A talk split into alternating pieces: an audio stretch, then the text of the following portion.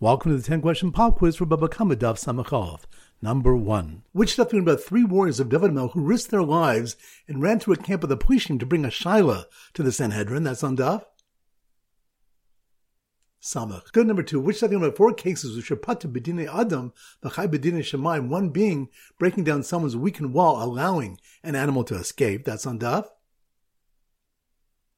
Vav. Good number three. Which stuff do we discuss whether the exemption for a fire that crossed the barrier is with a kalachas, a rising fire, or a nikfefes, a bent fire, a fire bent by the wind? That's on Daf. Samachov. Good number four. Which of the when the one is not chayiv if he fans a flame in the opposite direction of the wind?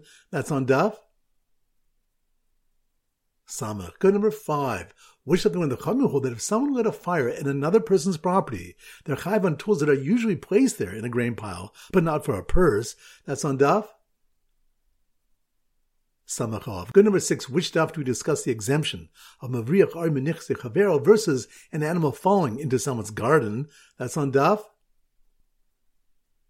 Good number seven. Daf do we discuss kilayim of sea creatures and a wagon pulled together by a goat and a fish? That's on daf. Nun Hei. Good number eight. Daf do we learn that striking animal causing it to move is a form of mashicha? That's on daf. Nun Vav. Good number nine which something when Rabbi Shimon holds with regard to how far a fire can travel is Hakol Fi Hadreka, that's on Daf.